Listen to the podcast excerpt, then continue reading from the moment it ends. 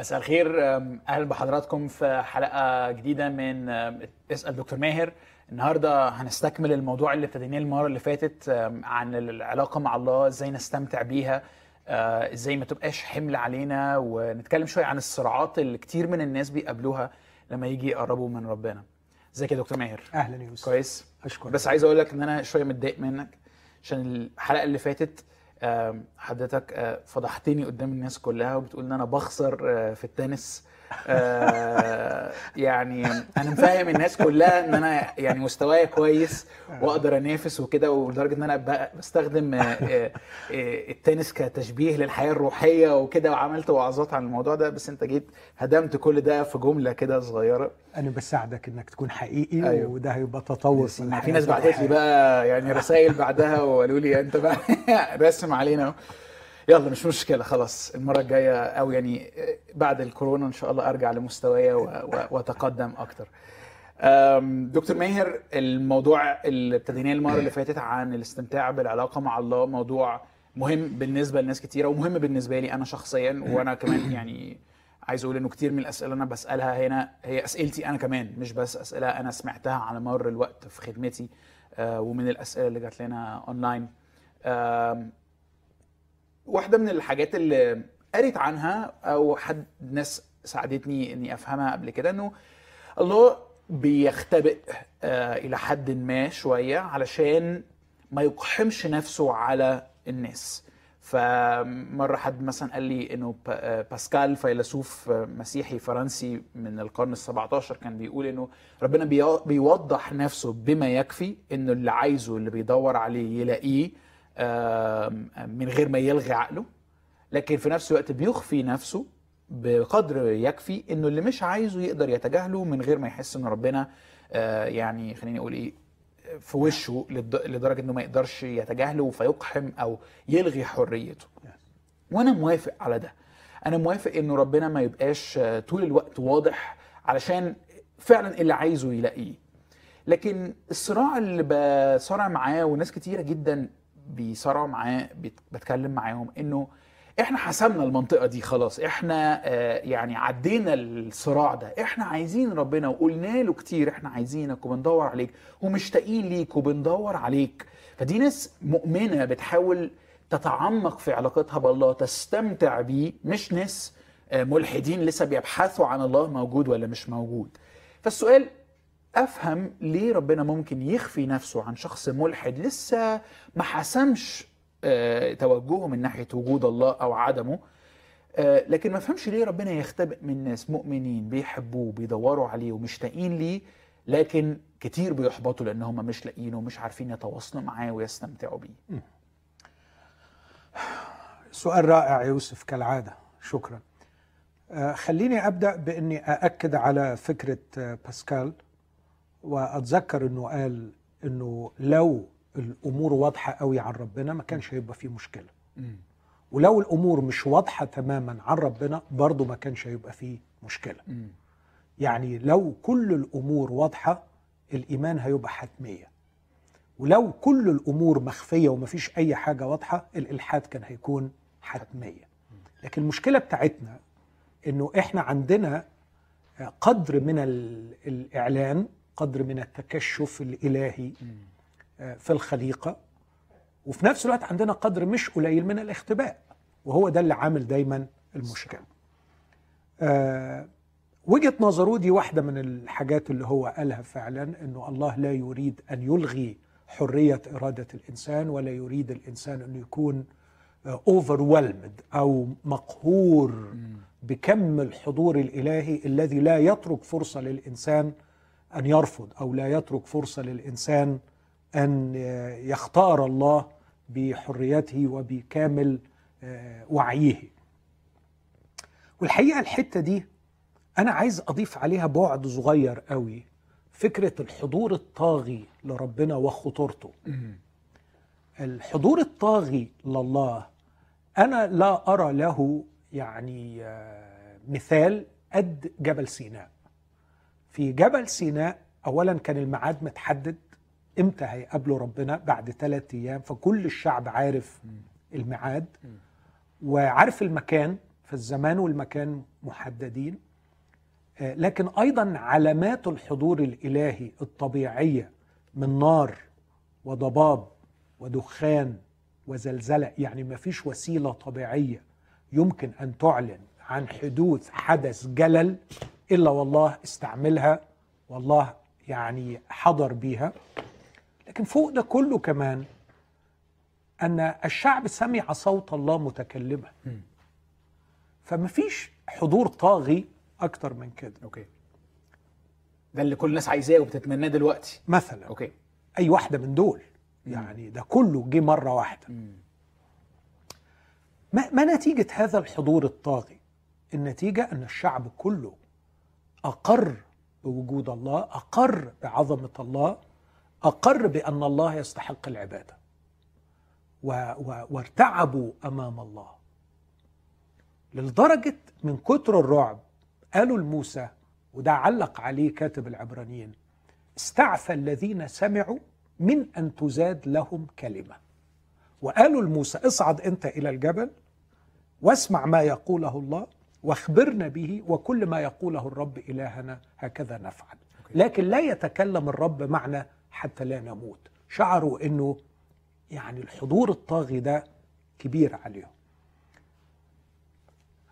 بعديها بأيام قليلة يا يوسف هذا الشعب عبد العجل ورقص حوله رقصوا عرايا ومارسوا الجنس حول العجل الذهبي وهم ينشدون انشوده هذه آلهتك يا إسرائيل التي أخرجتك من أرض مصر. أنا ما أقدرش أتجاهل حادثه زي كده. كشخص بيحترم الكتاب المقدس ومؤمن أن كل ما سبق فكتب كتب لأجل تعليمنا أقف قدام الحادثة دي وأقول ما هو الأثر الأخلاقي والروحي الذي أحدثه الحضور الطاغي؟ zero. zero. لقد انتزع منهم اعترافا قويا بوجود الله. وانتزع منهم اعترافا عظيما بقدرة الله غير المحدودة. لكن هل مشيئة الله ورغبة الله النهائيه أن ينتزع منا اعترافه كان الله عنده مشكلة نفسية إن الناس مش مأمنة بوجوده ويا حرام عمال يعاني ومتألم إن الناس مش عايزة تقر بعظمته فيجي يلطشهم ألمين ويبين بقى عظمته وقوته عشان كله يقرص ويقول أنا موجود؟ لو هو الله كده لا يستحق العبادة الله يظهر حضوره بالقدر الذي يخلق فينا اثرا اخلاقيا واثرا روحيا وليس لمجرد انتزاع إقرار منا بأن الله موجود والله عظيم. okay okay موافق. ففكرة ما هو الغرض النهائي من خروج الله من وراء حجابه؟ ما هو الغرض النهائي من التكشف الإلهي؟ الحقيقة عندي كمان في العهد الجديد ما يؤكد لي أن الله مستعد أن يسير في مشوار الظهور والتكشف والإعلان إلى أبعد مشوار إلى التجسد إلى أن يصير جسدا ويحل بيننا. لكن بشرط أن يكون الغرض واضح هو أن الذين يقبلوه يصيرون أولاد الله. فشوية يوسف إحنا بنتجاهل كم التشوه الروحي والاخلاقي والفساد اللي حصل فينا اللي يخلي استقبالنا للواقع استقبال مشوه. فما قيمة أن تستحضر لوحة جميلة جدا والعين مريضة. ما قيمة أنك تحط قدام الشخص أعظم شيء ممكن يتشاف ويتقري بشكل حلو ويسعد الإنسان بس العين اللي بتقرأ رمدانة وضايعة وممكن تستقبله بشكل خاطئ. أعتقد أن الأولى أولا أن تصلح هذا الكيان تصلح العين علشان الاستقبال بتاعها يكون استقبال جيد. أوكي. أنتقل من ده إلى اللي, اللي أنت سألته. أنت قلت كلمة غريبة شوية يوسف. قلت إنه طب إحنا حسمنا القضية دي. يا إحنا حسمنا القضية دي. هي إيه القضية اللي إحنا حسمناها لا يعني حسمتها داخليا. يعني أنا دلوقتي مش صراعي ربنا موجود ولا مش موجود. أنا عارف إن هو موجود أنا بحبه مقتنع بيه وعايز أتبعه وعايز أكبر معاه وعايز كده. بس في نفس الوقت حاسس إنه كل المجهودات لمحاولة آه، الاستمتاع بيه واختباره ورؤيته آه، مش مش جايبة همها مش مش مش جايبة يعني مش عايز بلاش مش جايبة همها مش جايبة النتيجة اللي تشجعني إني أقدر أكمل. لأنك يا يوسف اعتبرت برضو تاني إن الغرض هو الإيمان بوجوده. الله لا يسعى لكي ينتزع منا إيمانا بوجوده وإقرارا بوجوده. في في يوم من الأيام لا أنا لا أنا مش مش ده اللي أنا بقوله أنا بقول آه، أنا من دلوقتي مش في الصراع بتاع إيمان بوجود الله أو لأ. أنا في الصراع بتاع الحد اللي أنا بؤمن بيه ده عايز بقى أتواصل معاه وعايز أستمتع بيه. ما أنت مش واخد بالك من اللي أنا عايز أقوله. آه آه خلي بالك. ماشي. يعني لو الغرض النهائي من الظهور الإلهي أو التكشف الإلهي لنا هو أن نؤمن بوجوده يبقى عندك ألف حق تقول طب خلاص أمنا حسمنا أيوة. القضية. آه. لكن هو مش ده الغرض. مم. الغرض هو تكوين وخلق الشخصية القادرة على العلاقة معه. هذا الأمر لم يحسم بمجرد قبولي للمسيح. هذا الأمر لم ينتهي. آه آه، ماشي. يعني الله عندما يعلن عن ذاته مش بيعلن علشان أؤمن بوجوده. الخليقة تتكفل بهذا الأمر لكل ذي عقل. لكن الله عندما يعلن ذاته هو يعلن ذاته لأنه محبة لأنه يرغب في شيء واحد إن إحنا نحب بعض. تحب الرب إلهك من كل قلبك من كل فكرك من كل قدرتك من كل نفسك. فهو يرغب أن يدخل في عايز يصاحبك. طيب. لو أنت لو أنت غير مؤهل بعد طبعا بالإيمان بيه أكيد بقيت مؤهل بقدر ما. لكن خلينا أقول إنه يكشف نفسه بالقدر اللازم لتنمية الصداقة والعلاقة والدخول إلى شركة أعمق معه. مرات بقى هو بيحس وبيشوف إنه آه ال ال ال النفس لم تتسع بالقدر الكافي لهذا النوع من العلاقة. النفس غير مؤهل النفس مشغولة بأشياء كثيره مم. غير أن تكون في سكنة مع القدير. يعني لما يسوع بيقول اللي, اللي هيحبني هيحفظ وصاياي. اسمع اللي بعديها. إن أحبني أحد يحفظ وصاياي. وأنا أحبه. وأظهر له ذاتي. يظهر ذاته لنا بقدر المكان الذي تهيأ له للعلاقة الحميمة معنا.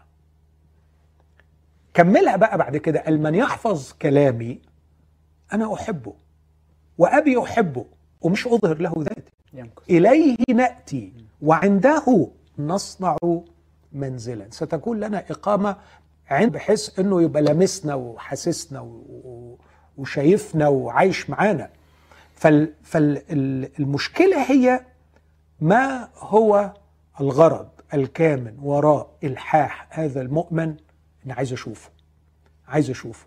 عايز أشوفه. من وجهة نظري الإجابة الغرض غالبا بيكون حاجة من ثلاثة.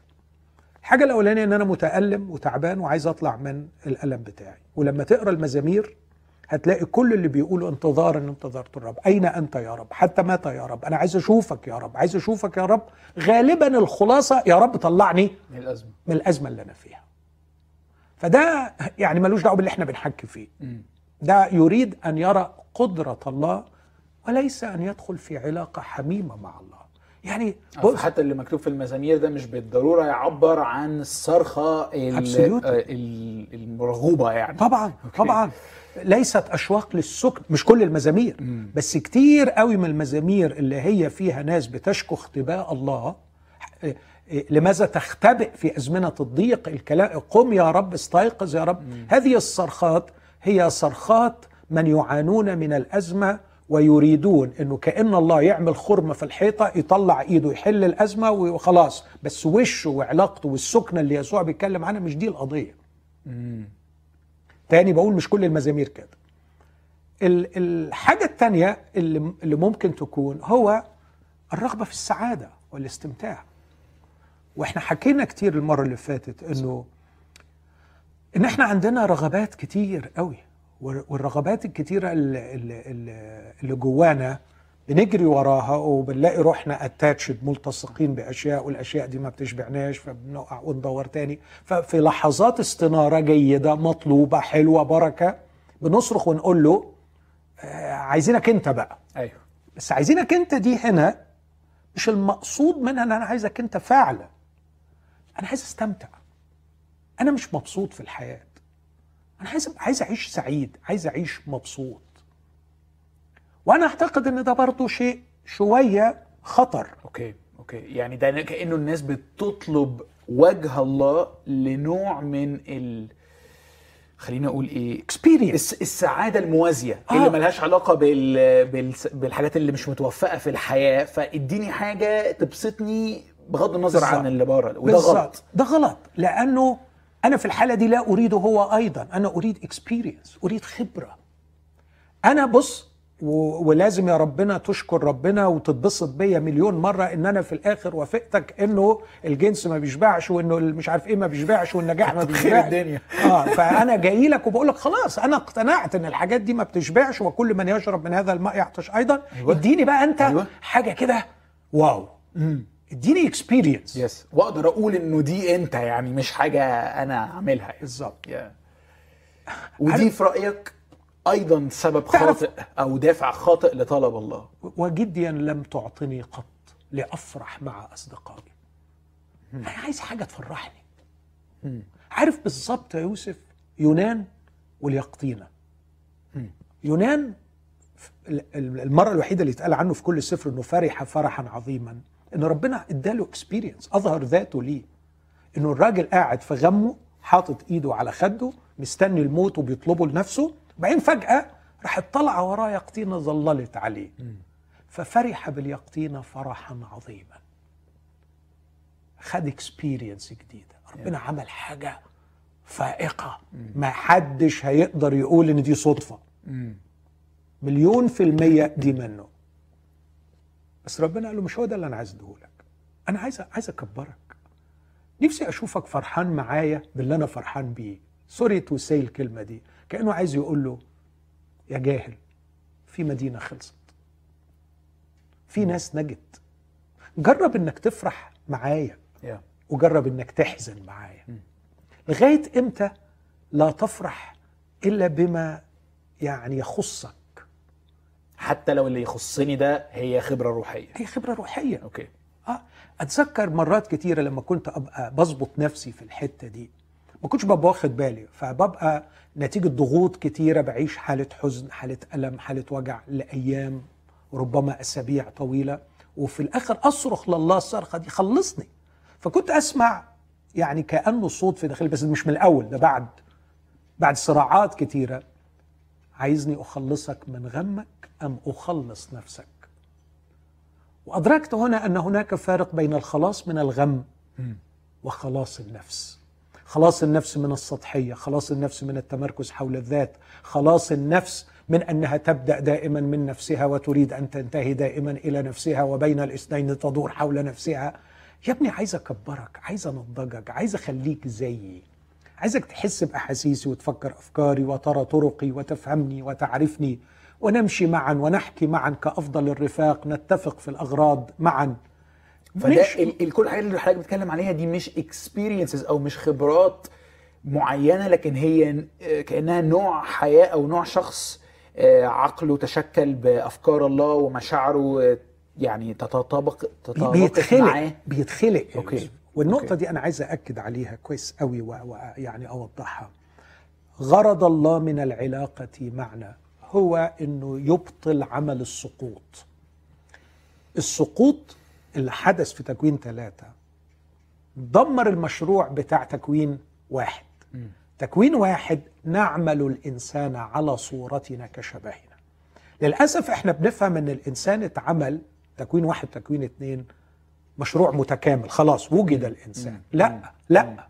الإنسان ده بدأ وهيظهر ويتطور ويكتمل من خلال العلاقة الحميمة مع الله اللي إحنا بنتكلم عنها okay. ومن خلال العلاقة الحميمة مع الله بيخلق ويتطور ويستطيع أن يؤدي الوظيفة ك representative كممثل هو كان لله. بيتحط على أول سكة معينة لكن مش مخلوق في الوضع النهائي اللي المفروض يبقى بالظبط فيه. كده. أوكي. يعني اتحطت الفيشة. آه. وهل ده ممكن نقول إنه ده مماثل للي بيحصل للحد اللي بيبتدي علاقة مع الله؟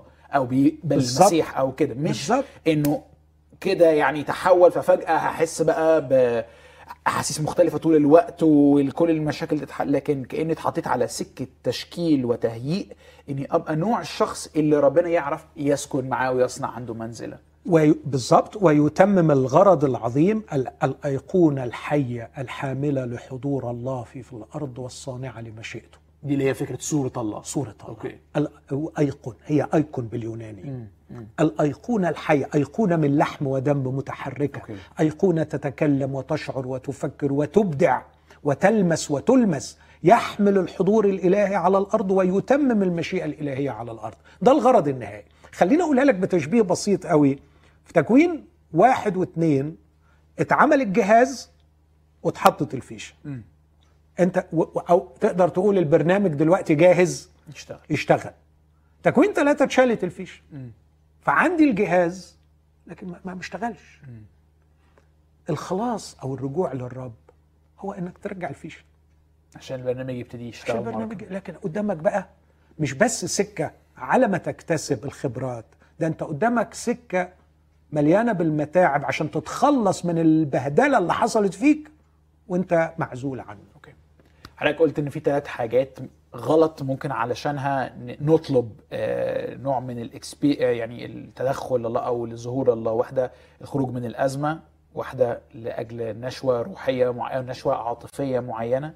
إيه الثالثه التالتة مش حاجة غلط. التالتة بقى هي الأشواق الحقيقية للتكوين لكي أكون الإنسان الذي بحسب فكر الله.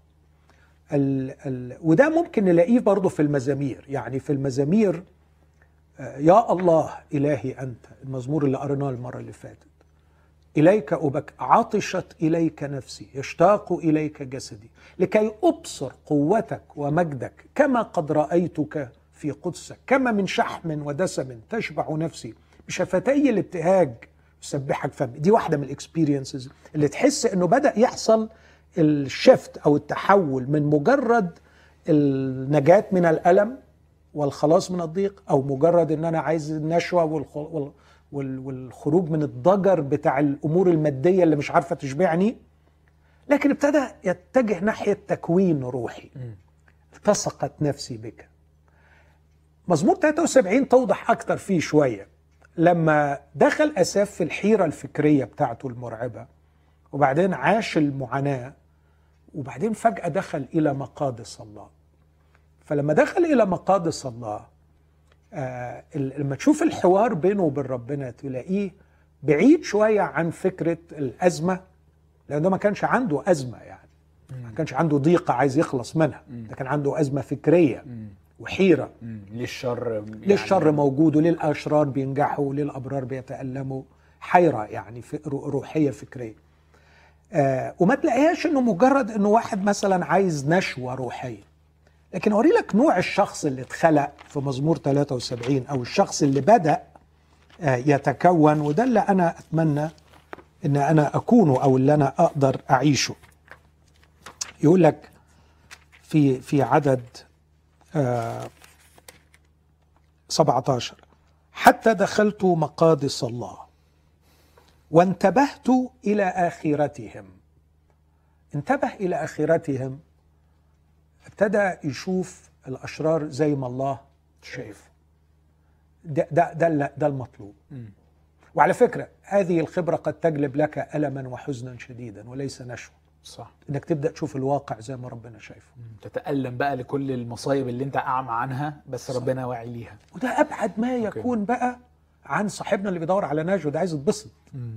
فانت ممكن تلاقي التقي اللي بحسب قلب الله شخص زي يسوع المسيح رجل أوجاع ومختبر الحزن. لأنه يرى الواقع كما يرى الله مش واحد محصور في مش نفسه. بالضرورة المقابلة مع الله دي تبقى مقابلة أخرج منها فرحان دايما. اطلاقا. أوكي. يسوع كان محتقر ومخذول رجل أوجاع ومختبر الحزن. بالعكس كل الأشخاص اللي تعمقوا في علاقة مع الله على الرغم من الشعور بالقيمة والكرامة والعظمة لأنه ساكن عندهم إلا أنهم في قراءتهم للواقع دايما موجوعين. كم التفاهة كم السطحية كم الشر كم النجاسة كم الكراهية لله. بلاش كده. رؤيتك للأرواح الشريرة وهي تقود الناس لتدمير أنفسهم. أنت شايف الناس بتدمر نفسها وعارف إن وراء هذا الدمار عمل شيطاني وعمل إبليس. إزاي تكون سعيد؟ بولس في وصل في مرة بيقول لي حزن عظيم ووجع في قلبي لا ينقطع. نقول له لا أنت كده مش روحاني. okay. فيقول انتبهت إلى آخرتهم. حقا في مزالق جعلتهم أسقطتهم إلى البوار. كيف صاروا للخراب بغتة؟ اضمحلوا فنوا من الدواهي. كحلم عند التيقظ يا رب عند التيقظ تحتقر خيالهم. لأنه تمرمر قلبي في وانتخست في كليتي بص ال reflection أو ال بيقول إيه على الخبرة بتاعته. وأنا بليد ولا أعرف. لما كنت بره وقلبي متمرمر صرت كبهيم عندك. لكن م. الشيء اللي بيذهلني ولكني دائما معك. يعني كنت بتكلم زي البهيم. كنت بقول أي كلام. كنت بخرف. بس الغريب إني كنت دائما معك. أنت ما تخلتش عني. رؤية جديدة لصلاح الله. إن وأنا بعبط وبقول أي كلام كنت دايما معك. مش بس كده أمسكت بيدي اليمنى. برأيك تهديني وبعد إلى مجد تأخذني.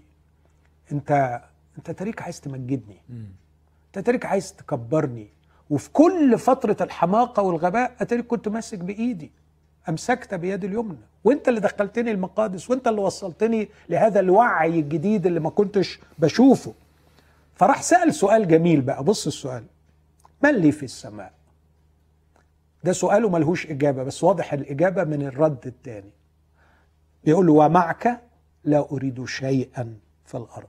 فواضح أن الإجابة بتاعت السؤال من لي في السماء؟ قال له أنا لك.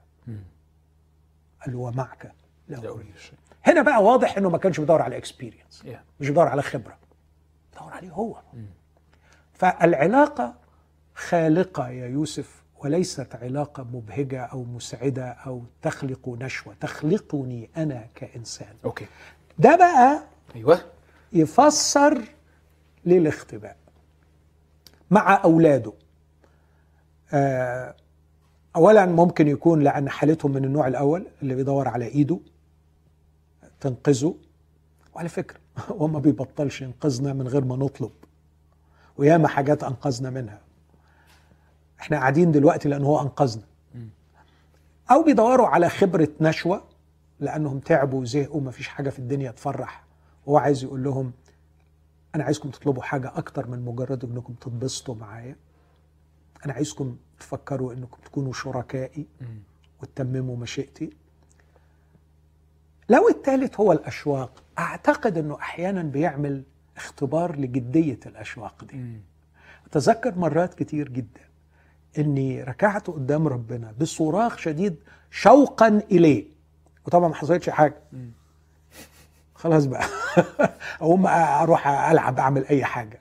خلاص. فقال حتى أسأل نفسي أنا اللي كنت بصلي امبارح بطلب كذا وكذا وكذا إزاي أنا؟ ما هو ما ردش بقى. أنا هعمل إيه؟ هموت نفسي يعني. okay. يعني ده بقى السؤال اللي أنا إيه دلوقتي عمال يدور في بالي. okay. واضح إنه اختبار الدوافع أنا ليه عايز الله؟ ليه بجري وراه؟ وليه عندي اشتياق ليه؟ واضح إن ده في حد ذاته محتاج فلترة جامد. وجزء من الاختباء غرضه يساعدنا نفلتر يساعدنا نفكر ونتأمل هو ليه مفيش ده. لكن السؤال التاني بقى أو يعني النقطة بقى اللي قادتنا ليها الحوار. طيب حضرتك نفسي تقول لي إزاي أبقى من النوع الثالث من الأشخاص؟ إزاي أبقى آه يعني هل أعمل إيه علشان أقدر أحط نفسي في المكان الصح؟ فأقدر كمان أتواصل مع الله آه الغير منظور ده. يعني هو عايز يشكل فيا وعايز يكونني فينفع أبقى نوع الشخص اللي هو آه فاديني إديني كده آه، سكة أو خطوة أبتدي أعملها. جاهز؟ ربنا يستر. بالمناسبة يعني عشان بس تبقى عارف كنت بقرأ كتاب آه، أو اكشلي بقرأ كتاب الأيام دي عن الروح القدس. واحدة بيقول إنه في نوعين من الناس بيخافوا من آه، طلب معرفة يعني الله بشكل واضح. نوع الناس اللي طلبوا قبل كده وما خدوش اللي هم عايزينه لأنهم كانوا بيطلبوا حاجات مش كويسة فبطلوا يطلبوا لأنهم مش عايز يحبط. مش عايز يحبط تاني ومش عايز يحط ربنا في موقف محرج. Yeah. النوع التاني بقى خايف لألا ربنا يستجيب ويقول لهم بقى فعلا اعملوا كذا وما يبقوش هم مستعدين إن هم. يعملوا كذا. موافق بكل فعشان كده. كلمة مستعد دي خفت منها. أنا. أنا موافق على كده. أوكي خليني أقول إنه إحنا محتاجين شوية. بس اصله إحنا وارثين ورث متعب. إحنا اتقدمت لنا الدعوة يا يوسف تعالوا للمسيح عشان ما تروحوش النار. تعالوا للمسيح عشان المسيح يقف معاكم ويخلصكم من مشاكلكم. هو ده ده اللي جاب معظم الناس للمسيح. وطبعا اللي إحنا بنحكيه ده أبعد ما يكون عن الرسالة التي نادى بها يسوع المسيح اللي كان بيقول يا جماعة أنتم فاهمين المصيبة اللي أنتم فيها أنتم في مملكة إبليس ضحايا. يسود عليكم الموت رئيس هذا العالم هو إبليس. والخطية ملكت بالموت وأنتم تعيشون في مملكة الموت. وهذا الذي له سلطان الموت يسود عليكم فأنتم في حالة موت. طب وأنت عندك إيه؟ عندي خبر رائع. ملكوت الله. ملكوت الله اقترب. ملكوت الله متاح. تعال أدخل إلى ملكوت الله. إيه اللي هاخده في ملكوت الله؟ تبقى إنسان. تستعيد آدميتك تستعيد إنسانيتك. تعال في ملكوت الله لأنك في ملكوت الله هتخضع لمن هو فوقك فتصبح إنسانا له سلطان. تصير ابنا لله. فالدعوة إلى الملكوت التي فيها دعوة لل- للشاعرين ببؤس الوجود في خارج الملكوت وبإهدار الإنسانية التي ضاعت بسبب يعني يعني لو عايز تشوف المنظر بص على يسوع لما أنا مرة خدمت تحت هذا العنوان مسافر من عبر البحر. جاء يسوع بالسفينة رسع على الشاطئ عشان إنسان واحد. مجنون. في لاجئون. بيعمل إيه؟ مفيش إنسانية. الإنسانية مهدرة. مفيش عيلة مفيش حب مفيش عطاء. بيدمر نفسه بيجرح نفسه ومفيش قوة قادرة تسيطر عليه. لكن يسوع شفاه حرره أخرجه. فالراجل ده أراد أن يكون معه. فجاءت القرى تشاهد المنظر وجدوه لابسا وجالسا وعاقلا. الثلاث كلمات دول كأنه بلغتي اللي دايما بستعملها. هذا الرجل استعاد إنسانيته. لم يعد ميتا وسط القبور ده كان مسكنه وسط القبور. وسط الأموات وإبليس يسيطر عليه. وعلى فكرة يسوع شافه وخد بعضه ورجع. ف ف فهي دي الرسالة رسالة ال ال الإنجيل دعوة للملكوت. فهذا المجنون يجسد كل الحاجات الغلط اللي فينا كبني آدمين بالظبط. حاليا. بالظبط. okay. فمش مسألة إنه تعالى اقبل المسيح علشان تاخد شهادة مضمونة أكيدة إنك لما تموت مش هتروح الجحيم. أوكي. أو تعالى اقبل المسيح علشان يبقى بالنسبة لك هو اللي بيفتح الأبواب أبواب الرزق ويقف جنبك وما يسمحش ببلوى. مش هو ده الغرض. ف... فإحنا محتاجين شوية نحدد من البداية. هو إحنا جينا لربنا ليه؟ وعايزين منه إيه؟ وخلينا أقولها كده. من أكبر الأخطاء التي نخطئها في علاقتنا مع الله أننا نقيس علاقتنا بالله على علاقتنا بالبشر. وأنا أرى أن هناك اختلاف جوهري في طبيعة العلاقة بيننا وبين بعض وبيننا وبين الله. غالبا غرضنا في علاقتنا بعضنا ببعض هو السعادة. وعشان كده بنتصور إنه العلاقة مع الله المفروض انه يكون آخرتها حالة من السعادة. لا الغرض من العلاقة مع الإله الخالق هو الخلق. أنا مش بدخل في علاقة مع الله عشان أتبسط لكي أكون. يخلقني من جديد. خلقني من جديد. أوكي. إن كان أحد في المسيح مش فهو الترجمة الأدق فها خليقة جديدة. خلاص بقي في مشروع الخليقة الجديدة هتتخلق. الإنسان الجديد المخلوق بحسب الله في البر وقداسة الحق الذي يتجدد بالمعرفة على صورة خالقه. فعايز أغير الحتة دي. أنا مش بدخل أنا بدخل في العلاقة مع الناس عشان أتبسط وأبسطهم ونسعد و... لكن أنا بدخل في العلاقة مع الله لكي أخلق. okay. من أول وجديد. فتغيير التوقع من الدخول في العلاقة أول حاجة أنا محتاج أعملها. بالظبط. okay. الحاجة الثانية إدراك خلينا أقول الاختلاف الجوهري بين طبيعة الله الذي هو روح وبين طبيعتي كن- كروح متجسم أو روح في جسم. مم. وده سبب يعني الصعوبة. واحد صح. من أسباب okay. الصعوبة آه. إنه الله روح. فإحنا عايزين نطبق قواعد العلاقة مع المحسوس والمنظور على إله هو في جوهره لا يرى. الإله الوحيد الذي لا يرى. اسمه كده. اسمه لا يرى. وهنا بقى ال ال عايز أقول عبقرية يعني.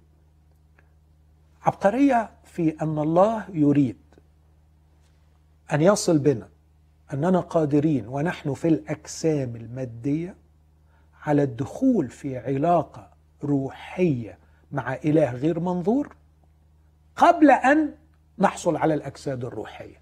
أنا عارف الكلام اللي بقوله مكلكع شوية. لا مش حاسسها مكلكعة يعني بس أنا لسه عمال يدور في بالي. آه أيوه إزاي بقى؟ هاجي آه هاجي. آه. بس خد بالك من النقطة دي. مم. أنت روح تلبس جسما. مم. ولست جسما له خبرات روحية. يعني دي شوية محتاجة نقلة. مم. أنت لست مجرد جسد أو إنسان جسدي لكنه يتمتع بخبرات روحية. لكنك وده كلام سي إس لويس Yeah. أنت روح تلبس جسم. فأنت كائن روحي والكائن الروحي له حواس روحية. ومطلوب منه أو مدعو شرفه ربنا دعاه أن يدخل في علاقة روحية مع إله غير منظور. كل ما طورت حواسي الروحية في العلاقة مع الإله الغير منظور تنضج روحانيتي وتزهر وتكتمل لغاية ما يجي اليوم اللي ألبس فيه جسما ويقول عنه برضه جسم روحاني. وده مم. وده تعبير غريب جسم روحاني. مم. عشان كده بتغاظ لما يقول لك جسم نوراني. يعني إيه جسم نوراني؟ مفيش حاجة اسمها جسم آه. نوراني. شبح كده. آه. لا لا. لأنه بيحاولوا حتى يلغوا فكرة الجسم. لكن لما يقول جسم معناه إن في مادة. أوكي. فالجسم روحاني مش معناها ملاك مرفرف لا لا لا, لكن لا. معناها إيه بقى؟ ماده بس جسم مصمم لخدمة الحواس الروحية. يعني حواسك الروحية اللي هقول منها شوية دلوقتي آه، تنشط وتعمل بفاعلية قوية للغاية في الجسم الجديد. لكنها دلوقتي في الجسم ده تعبانة. وتصارع. بس انت لما تحب تدرب اللعيبة بتوعك عشان يجروا على البساط الأخضر الجميل طلعهم جبل. وده اللي بيعملوه المدربين. آه okay. فإحنا دلوقتي على الجبل إذا جاز التعبير. okay بالظبط. okay okay. إحنا في أصعب وقت. okay. انت انت في مكان في عالم ساقط في جسم ساقط ومطلوب منك تدريب روحك وتفتيح حواسها والدخول في علاقة مع إله لا يرى وأنت في الوضع ده. مم. أصعب موقف. صح. اللي هو أسهل قوي أعتمد على الحواس الجسدية ومطلوب دلوقتي مني أو متوقع مني إني أطور حواسي الروحية اللي مش منظورة اللي مش حاسس بيها. بالظبط. okay. لما هنوصل هناك أيوه. مش هيبقى عندنا الجسم ده. مش هيبقى فيه الصراع ده بقى تاني. خالص. okay. هيبقى عندك جسم جديد جسما روحانيا مصمم لخدمة وتفعيل ويعني عايز أقول مخصص لخدمة الحواس الروحية اللي جوه فبقدر تدريبي لحواسي الروحية دلوقتي هقدر أستمتع بيها كمان قدام. بالظبط. لما okay. تاخد الجسم. آه. بتاعها فاللي بيجري على الجبل أو بيطلع الجبل جامد قوي لما بيجي يجري بقى على ال- ال field الأخضر هيبقى بيجري أسرع قوي من واحد بس كان بيجري على الملعب الأخضر. عارف برضو كان بعض المدربين ياخدوا اللعيبة بتوعهم في أماكن الأكسجين فيها قليل. لأنه ده بي بيطلع كمية آه، كرات دم حمراء أكتر. صح. فلما ينزل تحت بقى يقدر أيوه. نفسه يبقى ال- المناطق المرتفعة وكده. دلوقتي في masks على فكرة الأسود ده بي- بي- بي simulate ال effect دي. طيب. ال ال السؤال بقى ما هي الحواس الروحية التي يمكن تنشيطها؟ من وجهة نظري يعني ده من الخبرة الروحية بتاعتي وصراعاتي مع الله. أول حاجة أقدر أحطها تحت إطار عنوان intellectual آه ذهني فكري. فكري. ودي تشمل حاجتين المنطق والخيال. المنطق والخيال. قدراتك ال reasoning abilities القدرات المنطقية على النقد على التحليل على المراجعة على القياس على دي غلط دي صح. اللي هو مثلا امتحنوا كل شيء تمسكوا بالحسن لا تصدقوا كل روح لأنه في أنبياء كذب كثيرين خرجوا المنطق والخيال. والخيال ده إبداع قدرة عند الإنسان غاية في الروعة يعني من أعلى مناطق رقي الإنسان هي قدرته على التخيل. إحنا بدون التخيل ما نعرفش نعيش. بس ما ينفعش تفصل الخيال عن المنطق ولا المنطق عن الخيال. لو فصلت الخيال عن المنطق الخيال ممكن يشطح وملهوش أي حواجز. ولو فصلت المنطق من الخيال أصبح المنطق جامد وقاسي ويجعل الحياة ثقيلة والعلاقة مع الله ثقيلة. فأنت روحك في داخلك فيها المنطق والخيال ده في المنطقة اللي أسميها الانتلكتشوال أو المنطقة الذهنية. لكن بعد كده إحنا كبشر كأرواح مخلوقين على صورة الله الثالوثي. عندنا العلاقاتية والعاطفية منطقة العواطف والعلاقات. أوكي. ودي حاجة روح روحانية مش مش حيوانية. القدرة العلاقاتية للمخلوقين على صورة الله الثالوث. فالله الثالوث مكتفي بذاته من الأزل لأنه قائم في علاقة مع ذاته أو داخل ذاته مع أقانيمه. وتسمع بقى في يوحنا 17 لمحة أو يفتح لنا شباك نشوف لأنك أحببتني من قبل. إنشاء العالم. ففي حب. الآب يحب الابن ودفع كل شيء إلى يده. فمنطقه العلاقات والمشاعر. المنطقة الثالثه بقى. أسميها الإنتويشن أو اللي سماها توزر spiritual receptivity. القدرة الاستقبالية الحدس. القدرة على الاستقبال الأرواح. القدرة على أن أشعر بروحك. القدرة على التقاط رسائل الروح القدس لي الذين ينقدون بروح الله أولئك هم أبناء الله. الروح نفسه يشهد مع أرواحنا أننا أولاد الله. لكم مسحة من القدوس وهي تعلمكم كل شيء. علشان تقدر روحك تنفتح وتستقبل الرسائل الروحية أو تقدر تستقبل الرسالة الروحية الشريرة اللي جاية من روح شرير. okay. وده اللي حصل في أعمال 16 تميزها بقى. تميزها. okay. هؤلاء هم عبيد الله العلي الذين ينادون لكم بطريق الخلاص انتهارا مش عارف تقول كلام صح. البعض بيقول إنه ما فيش حرف ما فيش أداة التعريف بطريقه للخاص لا. لكن هو لا يريد شهادة عن يسوع من روح شرير. أوكي. لأنها مؤذية. فينتهر. الحس الروحي هنا.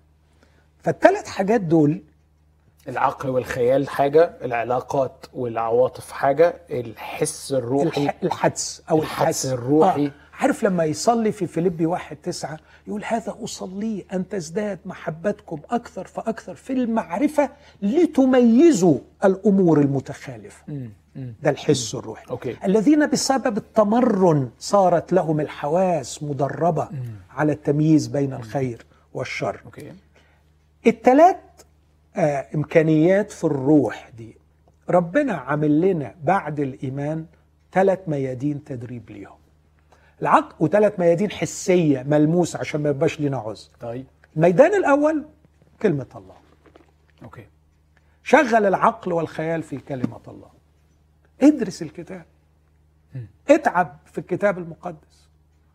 اقرأ الكتاب واقرأ الآراء اللي اتقالت في الآية دي وناقش الرأي ده واسأل المعلم ده واحفظ النص ده وجاهد وصارع مع النص ده. تأمل في النص. هل ده meditation التأمل واللهج في كلمة ده بيساعد الله. الخيال صح؟ طبعا okay. طبعا. عشان برضه أبقى فاهم حتة الخيال دي فكرة إن أنا بملى مثلا يعني هقول جملة وقول لي صح ولا غلط. بملى أفكاري بصور كتابية ده ينقي خيالي مثلا أو يطوره؟ يعني اشرح لي الحتة دي اقرأ اقرأ دالاس ويلارد في كتابه Renovation of the Heart كتاب تجديد, تجديد القلب. القلب. بس يا ريت تقرأه بالإنجليزية. okay. الكتاب ده هو كاتب فيه فصل عن تجديد الذهن.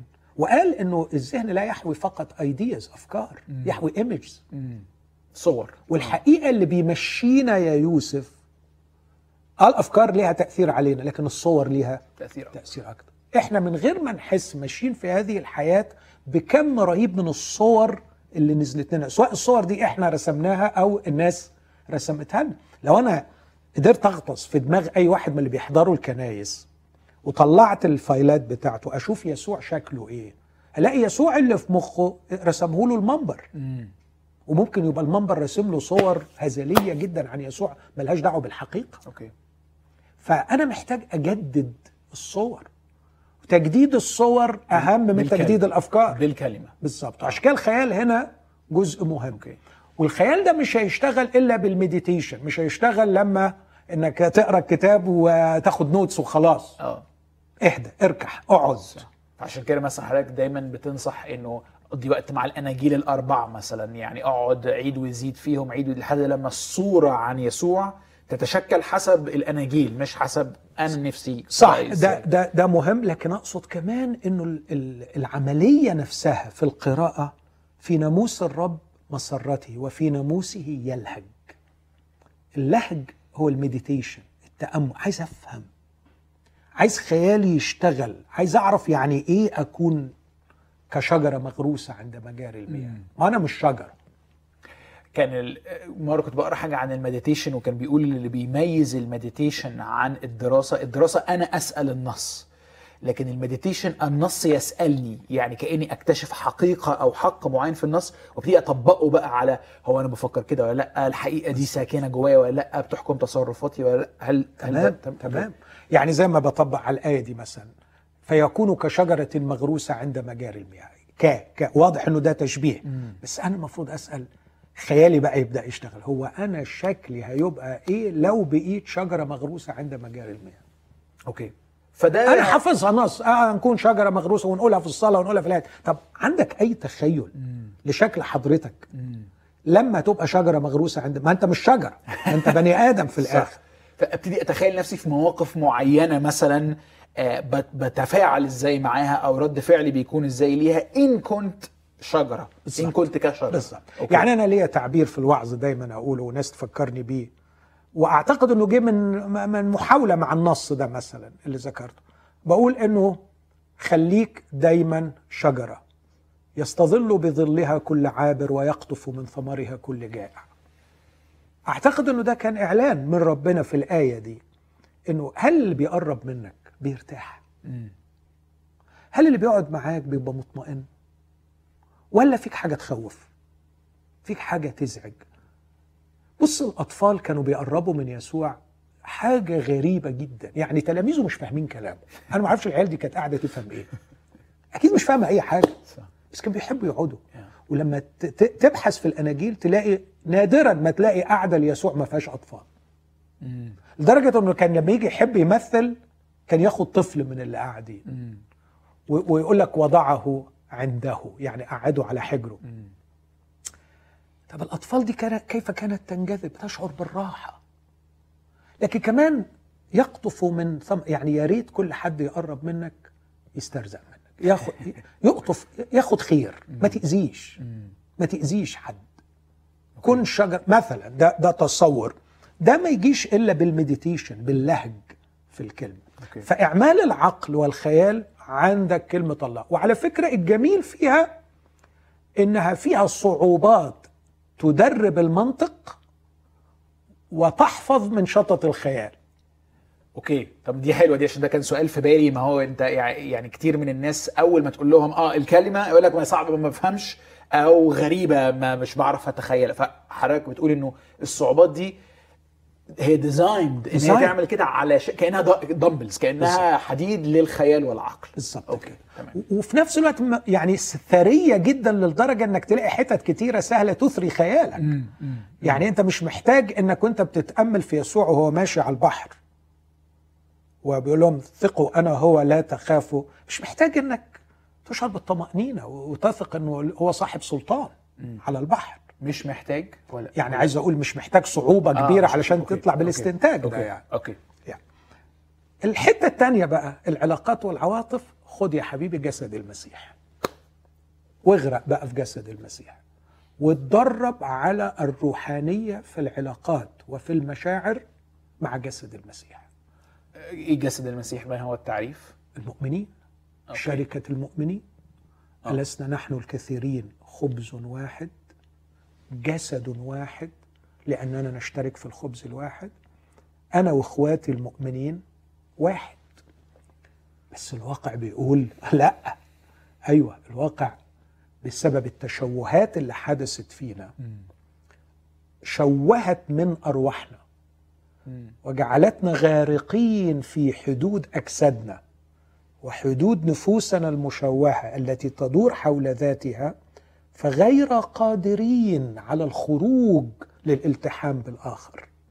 وعندما نخرج في حالتنا المشوهة نخرج أذرعنا فقط لكي نلتهم لكي نأخذ من الآخر وليس أن نسكب نفوسنا للآخر. التصميم الإلهي إن روحك تتدرب في فترة الحياة الحاضرة إنها تقفز كل الحواجز بتاعت الأنانية والتمركز حول الذات اللي فعلتها الخطية فيك تقدر تعدي ده كله وتصل لأخيك اللي هو عضو في جسد المسيح وتلتحم بيه. طب اديني مثال عملي على ده إزاي ممكن يحصل أو يعني لما يحصل أشوف إيه؟ أوكي. ال... العهد. إحنا آه ارتبطنا ببعض بعهد. هو العهد الجديد. فالعلاقة التي تربطنا بالله علاقة عهدية. والعلاقة التي تربطني بإخواتي المؤمنين هي علاقة عهدية. وأقرب مثال للعلاقة العهدية هي علاقة الزواج. فالزواج عهد وأيضا رابطة أولاد الله معا هي رابطة عهدية مؤسسة على عهد وهذا العهد تكرس بدم المسيح. أن نحترم هذا العهد وأن نحترم العلاقة العهدية. يعني إيه أحترم العلاقة العادية. يعني بقول لمراتي بصي يا بنت الناس أنا بحبك وهحفظ نفسي ليكي وهلتصق بيكي في الصحة وفي المرض في الفقر وفي الغنى. وبصيغ العهد بمعنى يعني بره ما فيش نص كل واحد بي بيألف النص بتاعه لكن المؤمنين يعني. التأليف بيدور في حوالي الالتزام ال commitment والالتصاق الذي لا يفصل بيني وبينك إلا الموت. هذا نموذج للعلاقة العهدية. أيضا مع إخواتي المؤمنين أعضاء الجسد الواحد هناك علاقة عهدية أنه خيرك هو مسؤوليتي. سواء أنت قدرتني أو ما قدرتنيش حبتني أو ما حبتنيش فهمتني أو ما فهمتنيش. أنت بتأذيني وأنت بتقول كلام في حقي ظلم أو أو بس ما عنديش choice ما عنديش اختيار. أنت ارتباطي بيك كعضو في جسد المسيح ليس صداقة ولا استلطاف ولا استظراف. ولا عضوية في نادي ولا نشاط اجتماعي ولا إحنا ولاد دين واحد وولاد معمودية واحدة وولاد حتة واحدة. مش كده خالص. ففي شعور بالالتزام في شعور بالمسؤولية في شعور بالمسؤولية أن تكون نفسك وأن تعطيني الفرصة أن أكون نفسي. طيب هقول برضو لحضرتك حاجة وقول لي صح ولا غلط. يعني لما بسمع حضرتك بتكلم عن عن كده دايما بحس إنه آه المجتمع المسيحي أو الجسد المسيح هو دايما هيبقى سبب حمل وتحدي بالنسبة لي وده ممكن يبقى صحيح. آه وأنا محتاج أتعلم إني آه أحتمل وأحب رغم الصعوبات دي. لكن من ناحية تاني كأني لسه برضو مشتاق أو بدور على لا يعني حاجة يعني إيجابية لهذا لهذا الجسد. okay؟ فمثلا كنت بقرأ كتاب اسمه uncomfortable بيتكلم على إزاي الالتصاق أو الالتحام اللي حضرتك بتتكلم عنه ده. uncomfortable okay؟ أنا عايزه كتاب. طيب okay هديهولك okay؟ بيقول إنه مثلا المسيحيين لازم يدربوا أنفسهم إنه في قعداتهم وخروجاتهم ولما يزوروا بعض يبقوا عندهم تعمد في مشاركة حياتهم الروحية مع بعض. وده عشان كده يوم مش بس إن إحنا بنحب بعض وما عندناش خلاف مع بعض. أنا في كنيستي مثلا عندي ناس صحابي بحبهم وبقضي وقت معاهم. بس هو كأنه بيحاول يقول لي لأ نعدي الخطوة دي في إن إحنا نشارك صراعاتنا الروحية. إزاي نطبق حقائق الانجيل علينا؟ إزاي نبقى النوع الأشخاص اللي ربنا يعرف يتكلم معاهم أو كده. ونتخطى بقى الكلام عن الكورة والسفر والعربيات الجديدة والكورونا وال كده. بيقول إنه الحياة الم... العلاقات المسيحية مش بس علاقات فيها سلام ومحبة لكن فيها بناء متبادل وشفافية واختراق متبادل بحيث ان إنه إنه نتبني. وعشان كده هي uncomfortable لأنه علشان إحنا مثلا بنتكلم عن الكورة. uncomfortable للجسد. Uncomfortable للنفس التي تشوهت آه للجسم. لل... لا أنا أقصد للطبيعة الساقطة. آه okay. مش الجسد المسيحي يعني. مش okay. للجسد ال- المادي ولا okay. جسد المسيح. آه okay. لكن لما يقول الجسد يشتهي ضد الروح. والروح ضد الجسد. فأنت لما بتيجي بتحاول إنك تبني إخواتك أو تعمل عمل روحي أحيانا الجسد اللي فيهم ما يستحملش. صح. لا و... و... لا أنت ممكن يتبص لك على إن أنت فصيل. يعني فصلت القعدة هتكلم يعني بتروح عن الأمور يعني بس هو كأنه الراجل عمال يقول إنه ده لازم يبقى توجهنا على طول. اسمه يعني إيه الكاتب ده؟ لا مش فاكر. طيب. بص يا يوسف خليني أقول لك حاجتين في النقطة دي. أنا موافق قوي على كده لكن نقطة بسرعة أقول لك. أنا النهارده وأنا قاعد قدامك كل الحاجات الحلوة في حياتي أنا مديون فيها لمؤمنين عملوها معايا. كل لحظات السعادة العميقة في حياتي أنا اختبرتها مع أخواتي مع المؤمنين الحقيقيين. فإذا كنت يمكن من أكثر الناس اللي بيتكلموا عن معاناة العلاقة مع جسد المسيح نفسي أأكد بكل قلبي وبأعلى صوتي إنه أعظم بركة في حياتي إخواتي المؤمنين. أنا ما أعرفش من غيرهم كنت أعيش إزاي. السعادة الحقيقية باخدها من جلسات محبة. في ناس في ناس أشهد عنهم.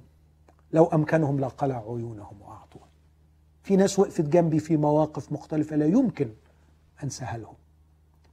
شفت المحبة الحقيقية من مؤمنين حقيقيا فدي نقطة. فلازم نكون أمنا وما ننكرش. النقطة الثانية بقى.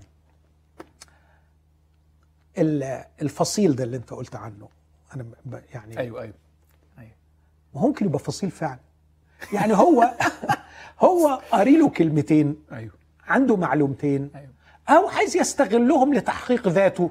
يوعظهم ويحس يوعظهم ويحس. فاد هو يعني. متعته في الحياة اديني ناس اشرح لهم ال- الجهله دول اللي ما بيفهموه. طبعا هيفصلوا منك ومش هيطوقوك. الناس المؤمنين على طول بيحسوا باللي قاعد معاهم عايز يخدمهم ولا عايز يستخدمهم. الكارثة الكبيرة إن أعداد الناس التي لم تجد لنفسها مجالا في العالم في الخارج يحققوا في ذواتهم بيحاولوا يستغلوا إخواتهم المؤمنين لتحقيق ذواتهم. فبيفصلوا منهم بيزهقوا بيتعبوا. فده جزء. الجزء الثاني اللي سمعت منه الشكوى من المؤمنين وما فيش محبة وما فيش وما فيش بيبقى داخل برضه عايز مصلحة من المؤمنين. وعايز مصلحة مش للبنيان يعني مش عايز بني روحيا مش عايز يبقى شبه يسوع. هو مش أنتوا اخواتي وبتحبوني طب ما تجيبوا لي شقة. طب ما تقفوا جنبي. طب ما تحلوا لي. أه، صدقني سمعتها. أو إنه إنه عايز يستغلهم بأي شكل من الأشكال. أوكي. شفت ناس عيونها مش نقية ستات ما بتستريح لهمش شفت ناس طماعين شفت ناس يعني عندهم رغبة في التسلط وبعدين لما يدوهوش المجال علشان يتسلط فين. المحبه أيوه. فين المحبة؟ فطبعا ده وش. يعني يمكن أنا تخيلي عن ال... عن نوع المجتمع ده. هو مجتمع أنا أقدر فيه أشارك بتقصيري الروحي وصراعاتي الروحية وإحباطي من غير ما أحس إني مدان أو إني كده. بالعكس أنا حد يعني أقولها يعني على الهوا أنا كحد بوعظ وخادم دايما عندي صورة آه، الناس بتتوقعها عني إن أنا عندي كل الأسئلة ودايما في الارتفاع يعني زي ما بيقولوا كده في المجتمعات المسيحيه لكن أنا بشتاق لناس أقدر أبقى إنسان عادي معاهم وأحكي لهم على إني مش عارف يعني مش مش مستمتع بقرايتي للكتاب مش عارف أصلي مش لاقي كلام أقوله. وبحس إنه قعدتي مع الناس دول وشفافيتي معاهم ده اللي بيبنيني روحيا. صحيح. هل هل ده توم يعني غير واقعي ولا لا هو واقعي. وأكيد أنت لقيت ناس كده وجربت. لكن خلينا أقول إن إحنا العينة دي أصبحت نادرة و... وده سبب ضعف الكنيسة. وإحنا محتاجين إن إحنا نفوق ونرجع نبقى حقيقيين في علاقتنا مع بعض نبقى أمناء فلا نستغل أحدنا الآخر. نطيع ال 55 آية اللي في الكتاب بعضكم بعضا. آه، وعايز أقول أنا أنا وصفت لك الوضع السيء إن في ناس بتبقى في العلاقة عايزة تستغل. أنا شخصيا بتعرض لده كتير. لكن ده مش معناه إن أنا هنفض إيدي منهم هستحمل. واللي أكتشف في النهاية إنه إنه إنه إنه هو قصده فعلا استغلال أو قصده آه، غلط لازم أكون حازم معاه. وال- والمحبة تلزمني إني أوبخه. okay. واحيانا أكون صارم معاه علشان مصلحته. okay. هل أقدر أسمي إنه ده كمان dumbbells لل للعلاقة العلاقات والع- والعواطف؟ إنه. وجود الصعوبات زي ما في في الكتاب صعوبات في في جسد المسيح صعوبات مصممة أن تجعلنا أن إن نوع ارواحا أفضل okay okay وهنا إحنا بنتكلم عن ال functions بتاعت الروح okay. خلينا نقول ال abilities بتاعتها أو ال- القدرات okay. okay. بتاعت الروح فإيه قدرة الروح قدرة الروح المخلوقة على صورة إله ثالوثي أن تكون ناجحة في العلاقات قادرة okay. على أن تأخذ وتعطي okay. الآب يعطي الابن والابن يعطي الآب وفي الرقصة الإلهية in harmony مع بعض. أنا محتاج أطور دي. أطورها فين؟ أطورها هنا. okay. هناك مش فيش صراعات. هناك ما فيش الجسد. هناك ما فيش بس اللي أنت طورت بيه علاقاتيا هنا هو اللي هتطلع بيه فوق. فكأني بت... يعني من جانب بطور قدرتي أنا مثلا على الشفافية على الاعتراف على الخدمة على المحبة بس في نفس الوقت كمان المواقف اللي الأمانة يا بتحط يوسف. على الأمانة؟ على الأمانة وعدم استغلال الآخرين. أوكي okay. دي أحط تحتها 100 خط. صح. وبطور نفسي كمان في احتمال بقى الناس دول وغف... والغفران ليهم و... ومواجهتهم و... وهكذا. بص الرسول مثلا أقرأ لك آية في إفسس أربعة وهو بيتكلم عن علاقة المؤمنين ببعض. وده جزء في غاية الأهمية. ده جه لذهني دلوقتي وإحنا بنتكلم. أفسس أربعة. شوف يقول إيه؟ فأطلب إليكم أنا الأسير في الرب أن تسلكوا كما يحق للدعوة التي دعيتم بها. بص يا يوسف اسمع الكلام ده.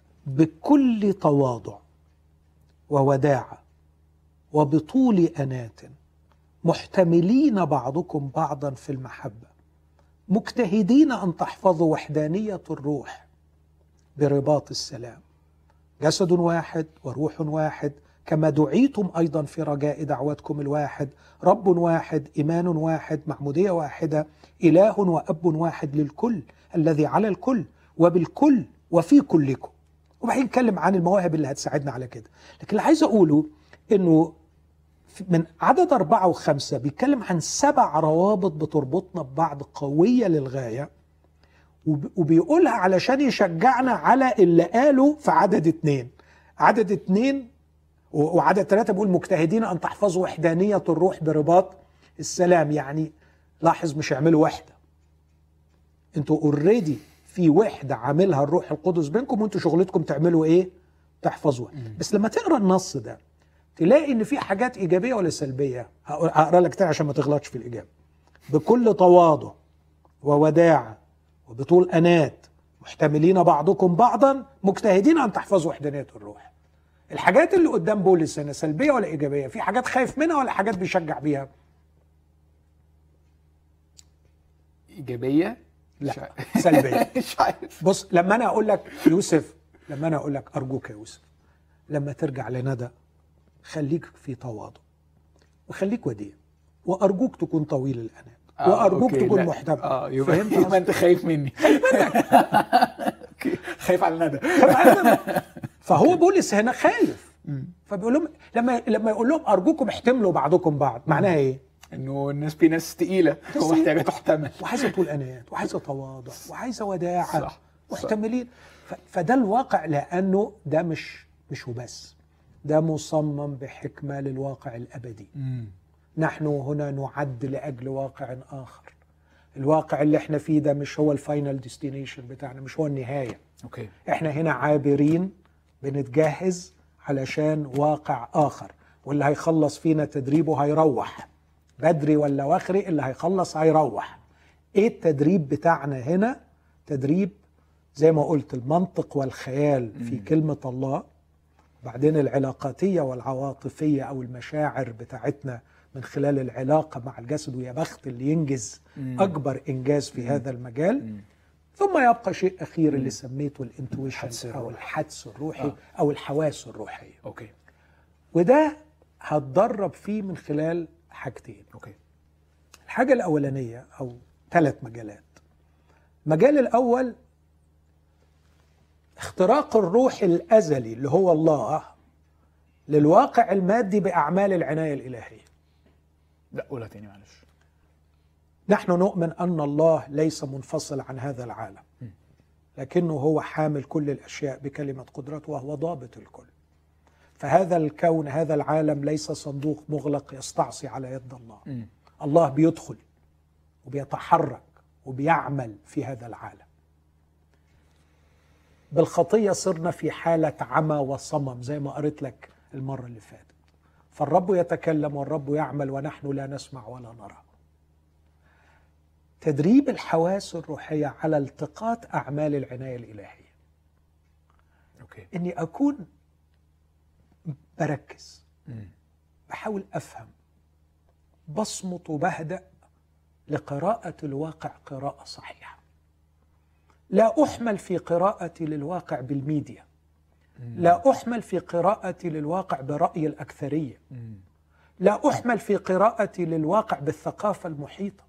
أو انفض لقراءة الواقع خالص. يعني ده بقى حاجة تاني. انسحاب من الواقع آه، والعيشة هو- في عالمنا. بالظبط. فلا نرى علامات الأزمنة.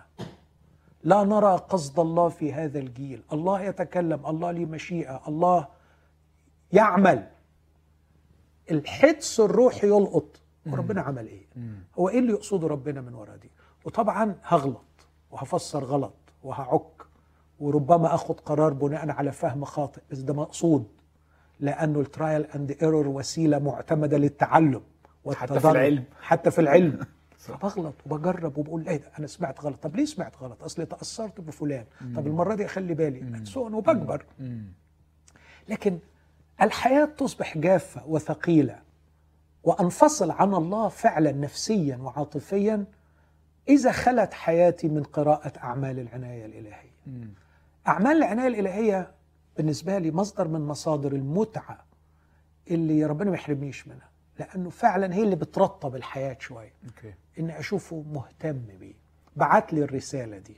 بعت لي message ما كنتش متوقعها. خلى حد يسأل عليا في وقت أنا مش منتظره. أحيانا يبعت لي هدية بسيطة تفرح قلبي. أحيانا يستخدمني استخدام معين يرتب أمور لا يمكن إرجاعها للصدف. أعمال العناية الإلهية وتمييزها. قراءة الواقع والتقاط أعمال العناية الإلهية. الأمر الثاني تمييز الأرواح. وأقصد بتمييز الأرواح ليس كموهبة معطاه لكن كمهمة هي مسؤولية كل المؤمنين أن نميز. نميز الأرواح لأنه كثير زي ما قال يسوع اذهب عني يا شيطان. مم. أنت معثرة لي. ما أعتقدش هنا إنه الرب يسوع يعني أقدر أقول اصله ساعتها كان عنده موهبة تمييز أرواح. لكن الرب يمارس تمييزه العادي. شعر يسوع بروحه بما يفكرون في قلوبهم. هذا تمييز للأرواح. ودي تفيدنا في إيه يعني مع علاقتنا مع الله؟ آه. تفيدنا قوي أو إحنا بنقول هنا تدريب الروح أوكي لأنك لما بتدرب روحك بالحدس بتقدر تلتقط أعمال العناية الإلهية وتقدر تلتقط الرسائل الإلهية مم. لكن كتير قوي بقى من الرسائل اللي جاية لك من الناس يبقى وراها أحيانا أرواح شريره. اذهب عني يا شيطان مم. أنت معثرة لي عايز أقول لك إبليس يتكلم من خلال المؤمنين كثيرا جدا. وهذا أمر خطير. هي دي المصيبة. آه. لأنه المؤمنين للأسف الشديد مش عاملين أي مصفى بين دماغهم ولسانهم. فمن الممكن أن يلقي يعني إيه رأيك لما يقول لك وداخلهم فكر؟ من عسى أن يكون الأعظم؟ مم. 12 راجل بيفكروا نفس الفكرة في نفس اللحظة. والكتاب واضح يقول داخلهم فكر. يعني الفكر جاي من بره. من بره. بس المشكلة إنه ما فيش مصفى. فاللي جه في ذهنه ام قالوا راح قاله أنا بواجه كل يوم رسائل مزعجة للغاية من المؤمنين أحيانا وأنا متيقن إن وراءها عمل شيء بس هم غلابة مش واخدين بالهم. وطبعا أحيانا الرسائل دي بتتعبني بتركني بت بتضغطني. ياما مرات كنت في يعني معمعة العمل الإلهي في بلد من البلاد وبعدين تجي لي رسالة تنكد عليا وتخليني مش قادر أخدم ولا قادر أروح. ما عنديش ذرة شك إنها من إبليس. واللي قالها قاعد على سريره آه وجات له فكرة ما فلترهاش. وراح باعت لي. okay. فعلينا أن نلتقط الرسائل ونعرف إن ده من إبليس فنرفضه. okay. ونكون أكثر صلابة. طبعا مع الوقت محتاجة تدريب روحي. بهذا الشكل أعتقد تصبح الروح إذا تطورت في المنطق طب والخيال sorry وال- قبل ما قبل ما نراب يعني هل نفس المهارة الأخيرة دي أو ال... خلينا نسميها مهارة تمييز تنفع تنفعني؟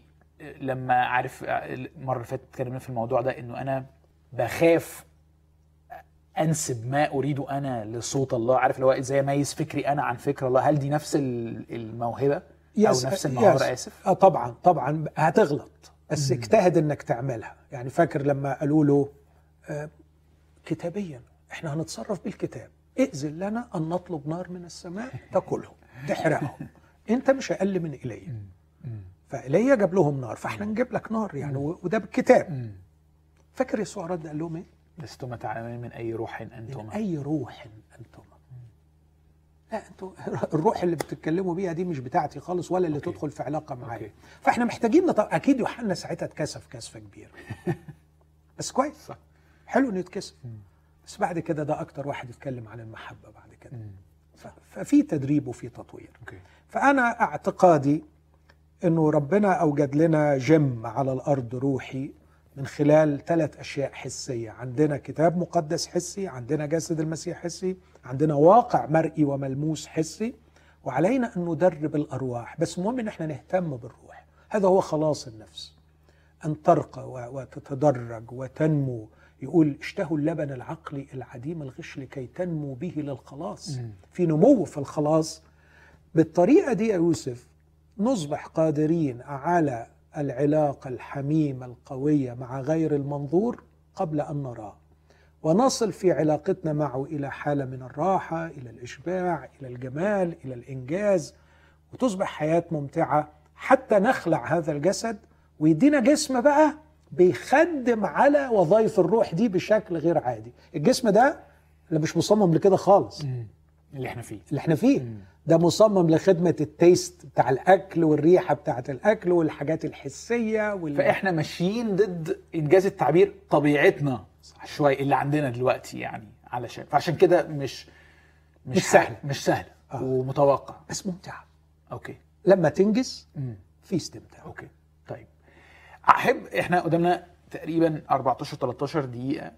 أحب أنهي بحاجة عملية قوي؟ كتير بقعد أتكلم مع ربنا أصلي يعني خلينا أسميها كده وألاقي ما عنديش كلام أقوله. يعني بتخلص بسرعة الكلام ونفسي أبقى نوع الشخص اللي يعرف يقضي أوقات أكتر وأطول مع الله في في حوار أطول. تقدر تديني تقدر تساعدني؟ يعني آه، عارف لما في الصعيد يقولوا ما كانش يتعز. يعني أنا عندي مشكلة في الحتة دي بالذات. أوكي. هقول لك اللي أنا بعيشه أو بفهمه بس أرجوك ما تعتبروش النموذج الذي تحتذي بيه. يعني خلي عندك الحلم إنك تقعد أوقات أطول مع ربنا. تمام. إن شاء الله. أنا اترسم في ذهني من طفولتي إنه رجل الصلاة هو الرجل الذي يقوم في الصباح يقضي ساعتين أو ثلاثة على ركبه يتضرع إلى الله. دي نفس الصورة اللي عندي اللي آه. بحسها تعجيزية. أنا عمري ما حصل معايا كده. أوكي. في حين إن أنا مرات أقوم الصبح أقعد مرات بست سبع ساعات في قعدة واحدة بقرأ شوية في الكتاب وأتكلم شوية مع ربنا وبعدين ألاقي روحي اتبكت أعترف بخطية. وبعدين وأنا بقرأ في كتاب ألاقي الراجل اللي كاتب اقتبس من كتاب تاني. أروح أدور على الإنترنت على الكتاب التاني وأجيبه وأدخل أقرأ فيه شوية. وبعدين ألاقي الكتاب التاني ده آه، أشار إلى بحث علمي أو بحث في ال- الكلتشر أو في الأدب. أروح ادور عليه بس اقرأ. بس دي مش خلوة يعني بالمفهوم الكلاسيكي اللي عندنا. انت بتعتبر ده خلوة؟ أنا لا، أنا أنا لا قلت خلوة أنا جبت سيرة لا. كلمة خلوة. يعني بس دي يعني أنا- أنا- ال- أنا- السؤال اللي بيحوم يعني. أنا بقول آه. لك اللي بيحصل معايا. أيوه.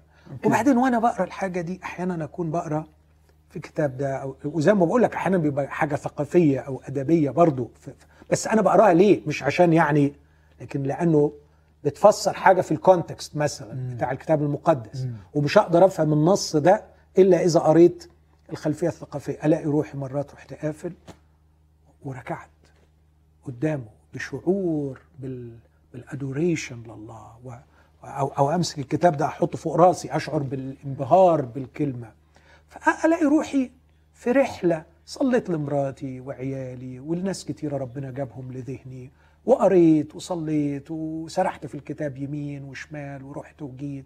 ويعدي الوقت. ده ده ده اللي, ده اللي بيحصل معايا. ومرات كتيرة زي ما بقول لك بيبقى ست سبع ساعات. لكن هل هو منظر الرجل اللي قام وركع آه، وقعد صلى ساعتين؟ عمرها ما حصلت معايا. أوكي. لكن بعيش ال- الكلام ده. الحاجة التانية اللي أقولها لك. أنا أعتبر الكلام وتعليم المسيح اللي قاله ينبغي أن يصلى كل حين ولا يمل. وكلام الرسول بولس صلوا بلا انقطاع هو المنهج اللي بيحكمني في الصلاة. فلو عدت عليا وأنا قاعد في العربية بسوق أو لو أنا قاعد معاك دلوقتي في البرنامج أو لو قاعد وسط مجموعة من المؤمنين عشر دقايق دون أن ألتقي بيه أشعر أن في خطر كبير جدا وفي خطورة على حياتي فعلا. أخاف وأرتعب أني أفقد ال connection معه. ف فمش اللي بيقعد يصلي ساعتين ثلاثة لكن أعتقد أنه تضيع منك دقايق بدون رفعة قلب للرب وبدون أنك تكون connected ليه خطر بدون ما تكون في اتصال بيه في خطر كبير. الحاجة الثالثة لما تيجي تصلي مع الوقت أدركت أنه طبقا لتعليم المسيح في الصلاة النموذجية أبانا الذي. بشوف أن في ست مجالات للصلاة ولما براجع صلواتي كلها بلاقيها ماشية في واحدة من الستة دول. المجال الأول أبانا الذي في السماوات. ليتقدس اسمك وأنا نفسي الصلوة دي يعني مهما درسنا ومهما وقفنا قدامها لابد أن تكون يعني منهج. دي منهج للصلاة اللي علمها لنا المسيح نفسه. أبانا الذي في السماوات ليتقدس اسمك. أسميها صلاة التنزيه والتمجيد. محتاجين نقعد أوقات طويلة يا يوسف في صلواتنا وندي وقت مخصوص للموضوع ده. لتنزيه الله عن الصور الخاطئة اللي موجودة في أذهاننا. ودي أسهل سكة ليها مش بس قراية الكتاب وتصحيح صورة الله. لما أشوف الله إزاي بيتعامل مع يونان الله إزاي بيتعامل مع آه، إيليا الله إزاي يعني قصص رهيبة. ممكن أقعد أمثلة مش هنخلص. لكن يسوع في نهاية حياته قال للأب إيه؟ أنا أظهرت اسمك للناس الذين أعطيتني من العالم. ويختم الصلوة بتاعته في يوحنا 17 بكلمة رهيبة يقول عرفتهم اسمك وسأعرفهم. فلو انت محتاس قوي ومش عارف تكون صورة صحيحة لله وتنزهه ليتقدس اسمك. يعني إيه ليتقدس اسمك؟ يعني يبقى مختلف عن أي شيء تاني بيمليني الاسم ده. أيوه. آه. أنزه هذا الاسم عن كل ما علق به من تشوهات. أوكي. ال- التقديس هو عزل وتخصيص. فليتقدس اسمك لأعزل ليعزل روح الله في داخلي اسم الله من كل تشوه لحق به بسبب تربيتي بسبب الثقافة بسبب قراءتي الخاطئة للكتاب المقدس. إذا احتست ومش عارف تكون مع إنه ده صعب يعني لأنه روح الله يساعدك عندك صورة يسوع المسيح. هذه هي صورة. الله قيس على يسوع المسيح. فأنت كتير بتصلي مثلا تقعد تقول يا رب أنا عندي الفكرة دي عنك وهي دي فكرة خاطئة أنا عايزك تصلحها لي مثلا. اكشف لي عن نفسك. okay. عرفني نفسك. okay. okay. لا أمل في أي نمو روحي ولا أي صلاة صحيحة إذا ما بدأناش من صلاة التنزيه والإعجاب والتقدير. لأنه إذا من يكون الله؟ قبل ما تفكر أنت هتطلب منه إيه ولا هتعمل إيه؟ مين هو؟ طيب إحنا مش هنلحق أكيد نخلص الست مجالات فإحنا ممكن يعني نركز على المجال ده اشرحه لي أحسن وناخد حلقة لوحدها عن الحتة دي لو ما عنديش مانع. okay. يعني اسم الرب غالي على الرب أوكي. واسمه يعبر عن شخصيته. فأنت لما بتسمع اسمي ماهر أيوه. وحد بيقول لك تعرف ماهر؟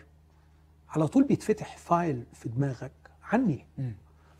والفايل ده على فكرة بيمس أفكارك خيالك مشاعرك إرادتك حاجات كتيرة قوي بتتفتح صح. لمجرد إنك سمعت اسمه. سمعت اسم مم. هو ده السؤال. من هو الله بالنسبة لي؟ هل عندما أسمع اسمه أبتسم؟ هل أخاف؟ هل أشعر بالخطر؟ هل أشعر أوه هل أشعر بالذنب؟ دي مهمة دي. ماذا يحمل لي هذا الاسم؟ مم. هل اخترقتني نعمته الغافرة بالقدر الكافي حتى أجد نفسي منجذبا إليه كما انجذبت المرأة الخاطئة في بيت سمعان؟ ويفيض الحب شلالات منها فتسكب دموعها وتقبله؟ هل هل أنا تعرضت لاختراق النعمة المملو المكنونة في هذا الاسم الاسم اللي مليان بالنعمة؟ هل أدركت هذا؟ ولا اسمه عندي هو اسم الرب يهوى في جبل سيناء اللي بيصيبنا بالرعب والهلع والابتعاد. مم. إذا أنا ما ما صححتش الصورة الإلهية من خلال شخص يسوع المسيح لما بغلط كمؤمن يا ترى إيه اللي إيه اللي في ذهني؟ اللي في ذهني صورة القسيس اللي بيقول لي مش هرحمك أو صورة بابا. اللي مستنيني. ولا صورة هذا الشخص الذي أجده ينتظرني يوم فشلي ويوم خيبتي بسمك مشوي. وبعدين هو اللي شاويه وبعدين عشان يكسر الحاجز والبتاع قدموا مما أمسكته. يعني قال كان مزنوق في سمكة هيدوها له هم. وبعدين بعد ما تغذوا ولو تاخد بالك وتقرأ النص ده كويس تلاقيه لما قعد معاهم مش مش قادرين ياكلوا من من الخجل. لأن أنت عارف إنه السبعة دول حبايبه الغاليين عليه أيوه. وقالوا إحنا هنروح نسيت. هنبطل حكاية آه، رسل وتلاميذ والكلام ده هنروح نشتغل. فهو جالهم. فهم إحساسهم جالك الموت يا تارك الصلاة يعني انت أنت إزاي؟ لا قعد معاهم فمش عارفين ياكلوا فراح سايبهم. سابهم عشان ياكلوا. بيتدفوا وبياكلوا وبعدين رجع لهم تاني. وبعد ما تغذوا. على فكرة هو اللي كسر وكلهم. هو اللي عشان كده هاني روماني آه، كتب في ترنيمة جميلة وتطعمني يداك يا حلو اليدين. يعني هو وكلهم بإيديه. أوكي.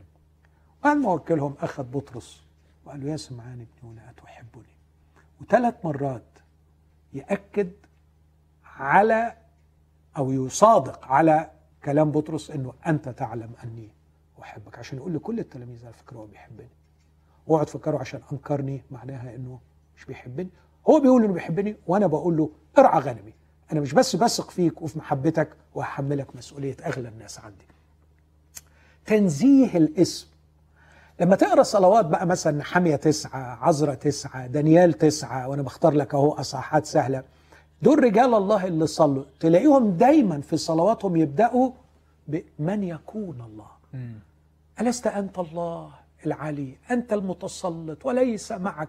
استرجاع من هو الله في سلطانه في قدرته في محبته في حنانه في صلاحه. ده اللي هيأني للدخول لمحضر الله وده اللي هيأني للصلاة. okay طيب أنا هحاول الأسبوع ده لحد ما نتقابل الأسبوع الجاي أدرب نفسي إني أقضي وقت في صلاتي بعمل كده. يعني أحاول إن أنا ما ابتديش بطلباتي أو احتياجاتي أو مشاكلي أو دي أ- دي نمرة أربعة طلباتك دي هتيجي طيب أربعة. ماشي okay. لكن أبتدي إني أتأمل في من هو الله أتأمل في الأفكار اللي عندي عنه والمشاعر اللي بتيجي جوايا لما أبتدي أفكر فيه وأحاول تنزه يعني الاسم. آه يعني أفصل بقى ربنا عن الأفكار دي قدس و- اسمه. وأملأ أفكاري وخيالي بهو آه، بهو مين؟ عاتب بني إسرائيل قال لهم اسمي الذي أنتم منجسوه بين الأمم. okay ف... فيا إما نقدس الاسم يا إما ننجسه. طيب أنا هعمل كده شوية تدريب في الموضوع ده وعايز آه، أشجع حضراتكم على الأسبوع الجاي إن إحنا نحاول مثلا نقضي وقت أقل على ال social media وندرب الحتت اللي دكتور ماهر اتكلم عنها النهارده الفكر المشاعر الحدس الروحي ون- ونبقى نوع الأشخاص اللي ربنا عايز يتواصل معاهم. اشوفكم الأسبوع الجاي